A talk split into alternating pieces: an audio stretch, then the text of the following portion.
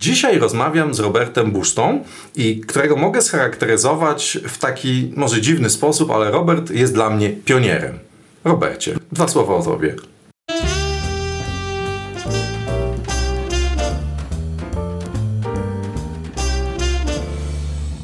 Aby dowiedzieć się więcej, odwiedź mój blog projektynaczas.pl. Rozmawia Marek Kowalczyk. Cześć, Buszta, Robert Buszta. Masz rację, Marku. Jeśli chodzi o pionierstwo, wprowadziłem do Polski techniki pracy umysłowej, potocznie mówiąc szybkie uczenie. Wprowadziłem do Polski szybkie czytanie, organizowałem przez wiele lat Mistrzostwa Polski w szybkim czytaniu, prowadziłem Akademię Szybkiego Czytania, także nauczyłem Polaków współczesnej technicy, techniki pracy z tekstem, żeby czytać okiem, a nie uchem. Mamy duży dostęp do informacji. Nasz mózg ewolucyjnie powoli w tym kierunku zmierza, nie radzi sobie z wielą, z wielo krotnością tych informacji, mówiąc po angielsku multitasking, czyli wielozadaniowość, w związku z czym szybkie czytanie wyzwala koncentrację, a koncentracja powoduje, że skupiamy się tylko na tekście, a nie o innych niedokończonych sprawach i znacznie szybciej czytamy, więcej rozumiemy i pamiętamy tego tekstu. Okay, tak, ale nie to pionierstwo. Tak jest, ale dzisiaj nie będziemy mówić chyba o czytaniu specjalnie. Raczej chciałem Ci zapodać e, sztandarowy temat, dobrze znany chyba słuchaczom. Robercie, zławiel. Jeśli chodzi o wielozadaniowość czy zławiel, jest to oczywiście mit. Mit mówiący o tym, że ja tego nie rekomenduję, tak jak wielu moich koleżanek i kolegów, czyli psychologów. Wielozadaniowość jest zła dla naszego organizmu. Jest ona inna od automatyzacji, czyli możemy automatycznie wykonywać dwie czynności, ale je robimy dlatego, że je robimy od wielu lat. Czyli, na przykład? Czyli na przykład gotujemy ulubioną zupę, a w międzyczasie i w tym samym czasie rozmawiamy przez telefon. Na przykład e, prowadzimy samochód, a mamy zestaw głośno mówiący i prowadzimy telekonferencję. Lub e, pilnujemy telewizora, jak ja to nazywam potocznie, a w ręku mamy smartfona i sprawdzamy, co się dzieje w mediach społecznościowych. To jest automatyzacja. Natomiast wielozadaniowość jest mitem. E, definicja koncentracji mówi, że jest to umiejętność skupienia się na wykonywaniu jednej jednej rzeczy, nie wielu rzeczy. W związku z czym zrób jedną rzecz, od początku do końca lub zrób jakiś etap tej jednej części, bo może ona składać się z wielu etapów i nie jesteś w stanie przy pełnej koncentracji jednego dnia wykonać całego zadania. Więc jest to mój priorytet. O ile w XV wieku priorytet miał liczbę pojedynczą, mhm, tak. to dzisiaj ma liczbę mnogą. A dlaczego? Ponieważ rozwój, e, nasza cywilizacja oraz to, że my siebie oszukujemy, że możemy być wydajniejsi, że robimy w jednym czasie wiele rzeczy, powoduje, że wymagamy od innych, którzy mają inny temperament, na przykład mają temperament wolniejszy, a nie szybszy. Mhm. Żadne badania nie potwierdzają tego, że jak ktoś jest wolniejszy czy szybszy, to jest mądrzejszy czy inteligentniejszy. W związku z czym tempo wykonywanych prac, jeśli ja się skupiam na jednej rzeczy, to tą jedną rzecz dowożę do końca albo do końca jakiegoś etapu. No właśnie, bo moje pytanie jest takie, co jest. Um Często do, jak mówię o złej wielozadaniowości, no to dostaję taką informację, no tak Marek, ale ja tutaj mam mm, takie zadanie, właśnie nie jestem go w stanie skończyć, albo e, jak za długo siedzę, to już mm, potem już jestem zmęczony, zmęczona, no to znaczy co? To co ja mam robić? Więc moje pytanie brzmi, Jaki Twoim zdaniem, jako osoby, która pracuje z mózgiem i, i z uwagą i tak dalej, jaki jest taki minimalny kwant czasu, mm, skupienie, w którym jest potrzebne? Na przykład w metodzie Pomodoro to jest tam 20, 20 minut i, i przerwa i to, no właśnie, więc i to nie jest zławiel, a i też nie ma takiego przeskakiwania. No więc jak to z Twojej perspektywy wygląda? Pomodoro akurat ma 25 minut. To był wynik 25. badań włoskiego psychologa w tej kwestii. Natomiast NASA to zbadała wcześniej, że to są interwały między 20 a 90 minut. Jest to uzależnione od naszego biorytmu. Mhm. Niektórzy są efektywniejsi rano, niektórzy w ciągu dnia, niektórzy wieczorem.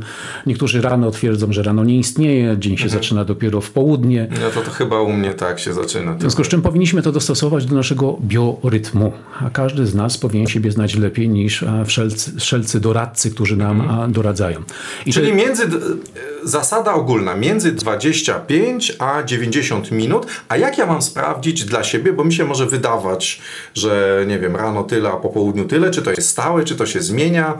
Mm, no właśnie, i jak to sprawdzić? Uszczegółówmy, 25 minut to technika Pomodoro, natomiast Tak. NASA w swoich badaniach wykazała, że jest to między 20 a 90 minut. Mhm. Nasz mózg optymalnie zarządza energią wobec jednego zadania. Mhm. Każda przerwa powoduje, że tracimy 30% czasu na to, że trzeba wrócić do zadania sprzed przerwy, żeby wejść na 100% koncentracji, zajmuje nam to trochę czasu. Znowu trzeba się, mówiąc kolokwialnie, Mhm. wgryźć w temat. A jeśli znowu ktoś nam zaczyna przerwać, to naszą przerywa, to naszą koncentrację można porównać do takiej piły, jak się a, e, drewno a, piłuje z zębami. E, e, Koniec tego zęba to jest 100% naszej efektywności, a też a ta dolna część piły to jest brak tej koncentracji. W związku z czym Czyli przy dobrym układzie je- my może być tak, że jeżeli odpowiednio często dostajemy takie przerwania, wrzutki, to my nigdy nie będziemy pracowali na 100%, no bo zanim dojdziemy do 100% mamy znowu ciach i dzień się kończy. A, nic nie zrobiłem, więc najlepiej się pracuje w piątek wieczorem albo po 17 albo w weekend. Tak jest. I zła wiadomość takiego sposobu pracy doprowadza nas do depresji albo do wypalenia, do wypalenia zawodowego, bo człowiek trochę traci sens w tych pracach, które robi, bo nie dowozi nic do brzegu, nie ma wyniku, bo coś zaczynał, ktoś mu przerywał, zaczyna się denerwować, że go nie stać, włącza się krytyka wewnętrzny, no i zaczynamy wchodzić w obszary, gdzie psycholog powinien pomóc a, z, z naszą psychiką. Ale wracam do twojego pytania, w jaki sposób Tak, sprawdzić, poznać, tak, a najlepiej, najlepiej włączyć stoper. Najlepiej włączyć stoper i takich pomiarów sobie zrobić 3 do 5, a nie jeden pomiar, ale 3-5 pomiarów o podobnej porze dnia i nocy i z podobnym materiałem będziemy pracować. Robię pomiar i patrzę w jakim czasie byłem skoncentrowany na zadaniu, a nie myślałem o niedokończonych sprawach. Na Mhm. Czyli- przykład o chęci, żeby zajrzeć na pocztę elektroniczną, Okej. na portal społecznościowy. Czyli twoja, tak metoda, czyli twoja metoda jest taka, jakby wewnętrznej kalibracji. Za- Zaczynam, włączam i obserwuję siebie, jak długo potrwa, zanim gdzieś zaczynam odpływać. No dobrze, a y, ktoś może powiedzieć, no ale to są warunki luksusowe. Ja pracuję, nie wiem, w open space, mam maila, mam telefon mm, i tak dalej, i tak dalej. No ja nie mogę sobie pozwolić na koncentrację, bo to, bo to nie jest we mnie. Też y, Cirillo, chyba tak się wymawia jego nazwisko, ten od, od Pomodoro, mówi, on odróżnia dwa rodzaje przeszkadzajek. Przeszkadzajki zewnętrzne, ja to nazywam wrzutki, i przeszkadzajki wewnętrzne. No to o tym mówisz. A no właśnie, a co, a co mielibyśmy powiedzieć słuchaczom, którzy mają te wrzutki zewnętrzne? No on, powiedzmy, dla niego optymalna, dla danej osoby opt, optymalna koncentracja jest 90 minut, ale on co 10 minut dostaje to tu, to tam, to tam, to ktoś do niego podejdzie, to sobie mail, to jakiś Twitter, to jakieś pingi. E, Może nie robić nic. To znaczy? Czyli a może reagować na te wszystkie rzeczy, które świat zewnętrzny mu dostarcza. Lub, lub a może wejść w produktywność. Produktywność oznacza, że ty powinieneś być wydajny, ale nie chodzi o to, żebyś robił więcej rzeczy, tylko żebyś robił mniej rzeczy. Czyli wprowadź zasadę listy zadań na dany dzień. Jeśli masz zadanie bardzo ważne, a otoczenie ci przeszkadza, to może zmień otoczenie albo zakomunikuj otoczeniu, że w tej chwili potrzebujesz kwadrans pracy indywidualnej. Nałóż słuchawki, włóż stopery do uszu, wystaw tabliczkę z informacją, nie przerywać od do. I zapewnić sobie takie warunki, żeby świat zewnętrzny mi nie przeszkadzał. Też Ale jak to odbiorą inni? Bo mogą to odebrać, że to jest, nie wiem, niekoleżeńskie. Ja nie mówię, że to jest zła metoda, to jest dobra, ale ja troszeczkę słucham ustami, ustami, uszami naszych słuchaczy. No i ktoś może powiedzieć, ale jestem w open space, jestem w korporacji, jestem na niskim poziomie, mm, powiedzmy, albo nawet na wysokim, no ale to do mnie przychodzą, przeszkadzają, no taka jest u nas kultura organizacyjna. Jak mam to wdrożyć? Są bariery do wdrożenia. Wiadomo, że open space się wybiera dlatego, że on jest tańszy ekonomicznie jakieś 30%, bo nie trzeba dzielić przestrzeni działkami różnymi, czy Więcej kur na metr kwadratowy Tak jest, w związku tak z czym firmy idą w tą stronę, ale open space jest przestarzały, jest passé, bo to Taylor wymyślił, czyli podobnie jak działa e, taśma produkcyjna, chciał zorganizować e, pracę w biurze. E, Dzisiaj mamy możliwość przesyłania sobie informacji znacznie szybciej niż z biurka do biurka. Są firmy, gdzie są biurka na kółkach, jeśli ktoś chce z kimś porozmawiać, to z całym swoim biurkiem podjeżdża na kółkach i wtedy tworzą takie gniazdo produkcyjne i ze sobą, ze sobą współpracują. Rozpocząłbym od tego, od ustalenia zasad. Czyli na Open Space możemy ustalić zasady, że jeśli ktoś potrzebuje tak zwany e, złoty czas, jest to kwadrans, czy jest to 30 minut, to po prostu komunikuje innym e, i trzeba też ustalić, w jaki sposób to komunikuje. Czy wystarczy kartka, a, może balon, warto wtedy powiesić O. cokolwiek, kwiatek postawić, jak to w, e, jak to w stawce większej niż życie. Można założyć okulary i robić wrogą minę. Yy, słuchawki i robić wrogą minę. Można cokolwiek, okulary. jakiegoś puszaka można postawić, czyli e, w jaki sposób komunikuje, albo się odwrócić plecami do open space'u. To też jest sygnał, że ja teraz potrzebuję koncentracji. I jeśli te warunki zakomunikujemy i one zostaną zaakceptowane, nic, nic, a tylko mamy czas na własną pracę z zadaniami ważnymi. Dobrze. A teraz mm, w mojej klasyfikacji poziomów złej wielozadaniowości mówiliśmy o poziomie pierwszym, najbardziej fundamentalnym, czyli o złej wielozadaniowości na poziomie czynności. Czyli dokładnie siedzę i nie robię jednocześnie dwóch rzeczy, nie, nie piszę maila i nie oglądam YouTube'a albo nie wiem, dwóch maili nie piszę na raz. Albo nie rozmawiam na telefonie i nie aktualizuję arkusza kalkulacyjnego, czyli wyznaczam sobie te od, według NASA od 20 do 90 minut i w tym czasie koncentruję się na jednym zadaniu. Ok. Ale drugim poziomem złej wielozadaniowości jest zła wielozadaniowość na poziomie liczby projektów. Czyli każdy klocek jest o czymś innym. Można, bo można wyobrazić sobie, że każdy klocek, ten 20 do 90 minutowy jest jakimś krokiem w jednym projekcie lub mikroprojekcie, ale może, albo, albo może być to przeskakiwanie przez e, różne projekty i to też jest zła wielozadaniowość, tylko jakby innego rodzaju. Jest też trzeci rodzaj złej wielozadaniowości, czy wróć, trzeci poziom złej wielozadaniowości, o nim powiemy później, ale co byś powiedział na, załóżmy, że mi się udało wdrożyć te, te, te bloki czasowe, jaka twoja jest odpowiedź na, na to przeskakiwanie w treści zadań między blokami? Jeśli mogę sobie na to pozwolić, że jedna sesja 90-minutowa to jest jeden wycinek jednego projektu i tyle dzisiaj na to mogę przeznaczyć czasu, to po krótkiej przerwie mogę z innego projektu wziąć inny etap. A czy to jest dobrze, czy to jest źle z punktu widzenia mózgu, z punktu widzenia myślenia? Czy to jest czasem dobrze, a czasem źle? Pewnie to odpowiedź będzie zależy. E, To zależy, bo e, nasze mózgi jedne wolą pracować liniowo, a inne wolą e, kontekstowo. I Jeśli danego dnia, no, najlepiej by było, żeby każdy dzień był kontekstem, czyli w poniedziałek mam jeden projekt, we wtorek mam drugi projekt, no ale jestem zapisany w trzech, czterech projektach i one idą równolegle, no to i w poniedziałek i we wtorek tymi projektami powinienem się zajmować, jeśli tak mówi harmonogram.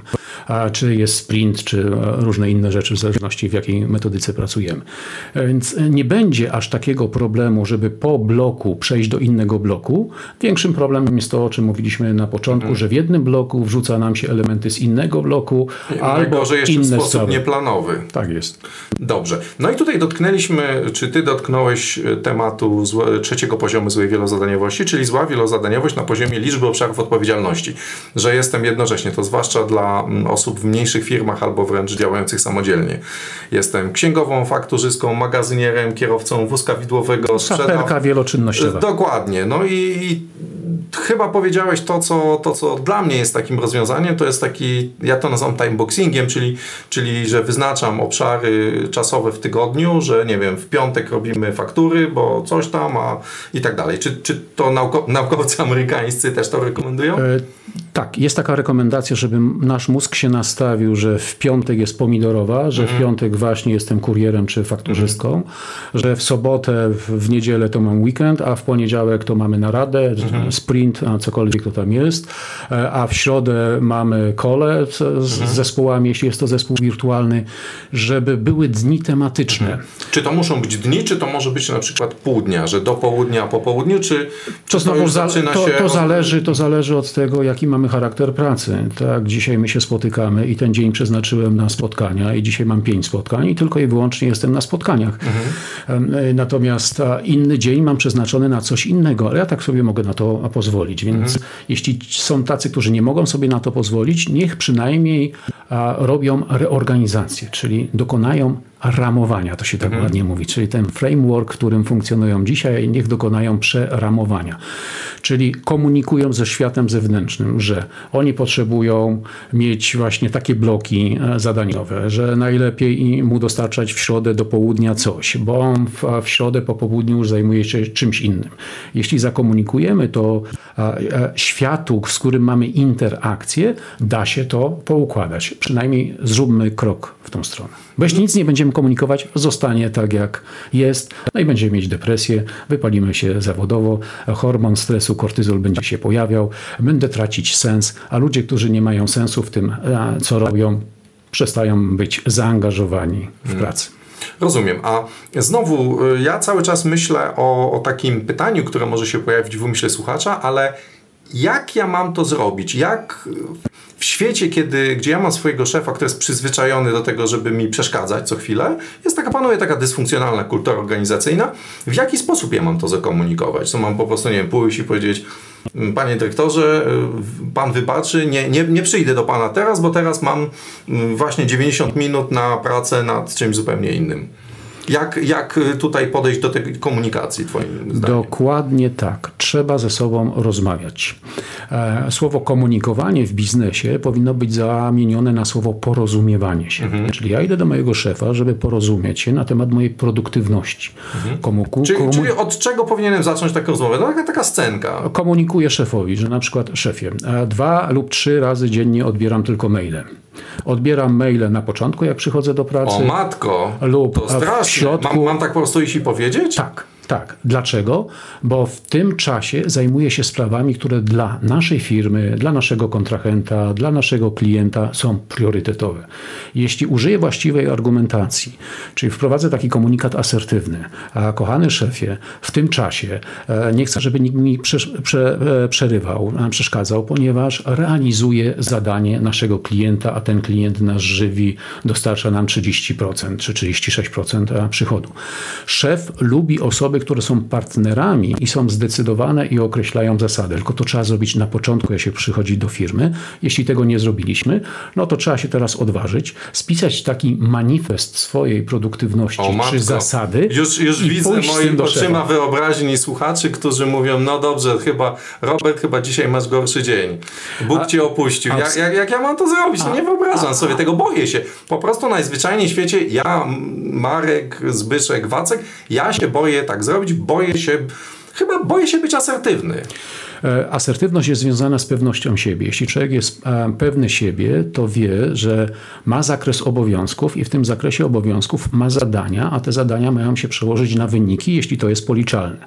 Jeśli ja nie dowożę wyników, będę mieć u szefa jeszcze gorzej. Mhm. Co z tego, że powiem szefowi, że nie dowiozłem wyniku, ponieważ w trakcie odpowiadałem na maile, bo on przeszkadzał. Za każdym razem, kiedy ktoś mi przeszkadza, jeśli jest to mój zwierzchnik, mój szef, to mu komunikuję w sposób asertywny. Teraz zajmuję się sprawą A moją priorytetową sprawą. Zajmie mi ona jeszcze, czyli pokazuję szefowi, że będę dostępny za jakiś czas. Czy mam tą sprawę odłożyć i zająć się teraz sprawą, z którą do mnie przychodzisz, czy mogę po wykonaniu tego zadania wrócić do ciebie? Lub zobacz, biurko obok, ktoś siedzi i patrzy w sufit. Hmm. Wiesz co, tak jak o tym rozmawiamy, to nasuwa mi się taka myśl, że jeżeli pracuję w organizacji tak dysfunkcjonalnej albo z osobą tak dysfunkcjonalną, że ja nie mogę w żaden sposób wyobrazić sobie przeprowadzenia takiej rozmowy, to chyba pojawia się takie pytanie zupełnie z innego poziomu, co ja tam właściwie robię i dlaczego, dlaczego pozwalam sobie tak jeździć na sobie, jak. Y, no właśnie, to jest samo nadużywanie się. Jedna z uczestniczek e, mojego coachingu kiedyś miała taki problem, ponieważ pracowała u Niemca i Niemiec jej mówił w danym tygodniu, jakie są zadania i co trzeba zrobić. I czekał tylko na wynik, czyli raportowanie, że zostało wykonane. Potem zmieniła pracę, wylądowała u Włocha. Okazało się, że Włoch, a co wyszedł z gabinetu, to zmieniał polecenie. nowy pomysł. Nowy pomysł, bo był mega kreatywny. Ja ją zapytałem, czy jest jakiś powód, kiedy on zmienia te pomysły. Tak, po każdej kawie. Więc zaproponowałem zaproponowałem jej. Nie możesz zmienić tego, że on jest kreatywny i że lubi pić kawę, ty po prostu pracuj od kawy do kawy. I to były jej zadania. I nauczyła się reagować na zmiany w świecie nieprzewidywalnych hmm. zmian. Czyli po prostu y, mentalne y, przekonstruowanie tej sytuacji, że, gdzie y, moja rzeczywistość, mój dzień trwa od kawy do kawy. Tak. Tak, ponieważ nie jestem w stanie tego zmienić Mhm. z różnych powodów, wewnętrznych, bo się boję, jestem nieasertywny, lub zewnętrznych. Szef jest despotą, tyranem, Mhm. a on mi płaci za moją pracę, jak nie ty, to ktoś inny. A ja mam kredyt. Tak jest. Tak. A, e, kulę e, e, uszy po sobie Mhm. i po prostu pracuje, ale wtedy warto dostosować się do jego stylu pracy. Od kawy do kawy, czy od lunchu do lunchu. To są różne interwały tych Gdzie się naszych można szefów. chować na przykład też. Jeśli mamy właśnie go- takiego szefa, ja to mówię po japońsku honotu, no to trzeba się dostosować do takiego honotu. Natomiast jeśli mamy szefa, który jest bardziej przywódcą, a który daje nam zadania i daje nam autonomię, to wtedy warto z nim określić zasady współpracy. Wielu szefów opacznie myśli, że mail to jest komunikator. Absolutnie. Mail nie jest komunikatorem. Są inne narzędzia, które są komunikatorem, które wywołują mnie w danej chwili. Mail nie jest komunikatorem. Mail służy do tego, żeby przesyłać sobie wiadomości i w dogodnej chwili dla obu stron, żeby te wiadomości odbierać.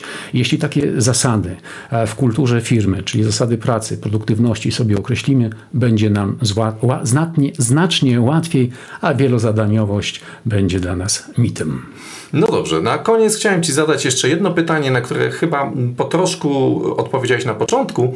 Skoro mówimy tak dużo o złej wielozadaniowości, to czy istnieje dobra wielozadaniowość? Nie wielozadaniowość neutralna, gdzie mam te automatyzmy, tylko zła, czy tylko wielozadaniowość dobra, kiedy na przykład w ramach tego 90, tych przysłowiowych 90 minut, że ja jednak y, zmieniam, przeskakuję. Czy, czy można sobie taką sytuację wyobrazić, czy to należy włożyć między bajki? Raczej e, to drugie, między bajki. W przypadku facetów mam złą wiadomość, my możemy się co najwyżej jeszcze podrapać po głowie na przykład. Natomiast kobiety są bardziej predysponowane do wielozadaniowości. Jest to związane z ich rolą, zwłaszcza jak kobieta staje się e, mamą i ma niemowlę. W związku z czym tych zadań wykonuje znacznie więcej. Musi, żeby to ogarnąć. Ale to są wyjątkowe sytuacje i one nie trwają przez całe nasze życie. Trzeba pamiętać, że mózg zużywa jedną czwartą energii, którą nasz organizm pozyskuje. I ten mózg Wcale nie waży jedną czwartą. tak jest, znacznie mniej, kilogram, kilogram, półtora kilograma. Ten mózg w sposób naturalny oszczędza tą energię. I jeśli my pójdziemy w tą wielozadaniowość, to o czym mówimy, żeby tego nie robić, nie iść tą drogą, to wracamy do domu zmęczeni. Nic nam się nie chce. Praca to 8 godzin. Zostaje nam jeszcze 16. 8 na sen, a 8 na nasze życie. Jeśli chcesz być wypompowany i wyczerpany, idź w wielozadaniowość. Jeśli chcesz mieć energię przez cały dzień, a energia jest kluczem do wszystkiego, pamiętaj, wielozadaniowość to mit. Bądź panem swojego czasu. Dziękuję Ci, Robercie, za tę rozmowę. Gdyby ktoś chciał się z Tobą skontaktować, gdzie macie szukać? Zapraszam do Fundacji Impuls dla biznesu i nauki. Dziękuję Ci bardzo i do usłyszenia. Dziękuję, do usłyszenia.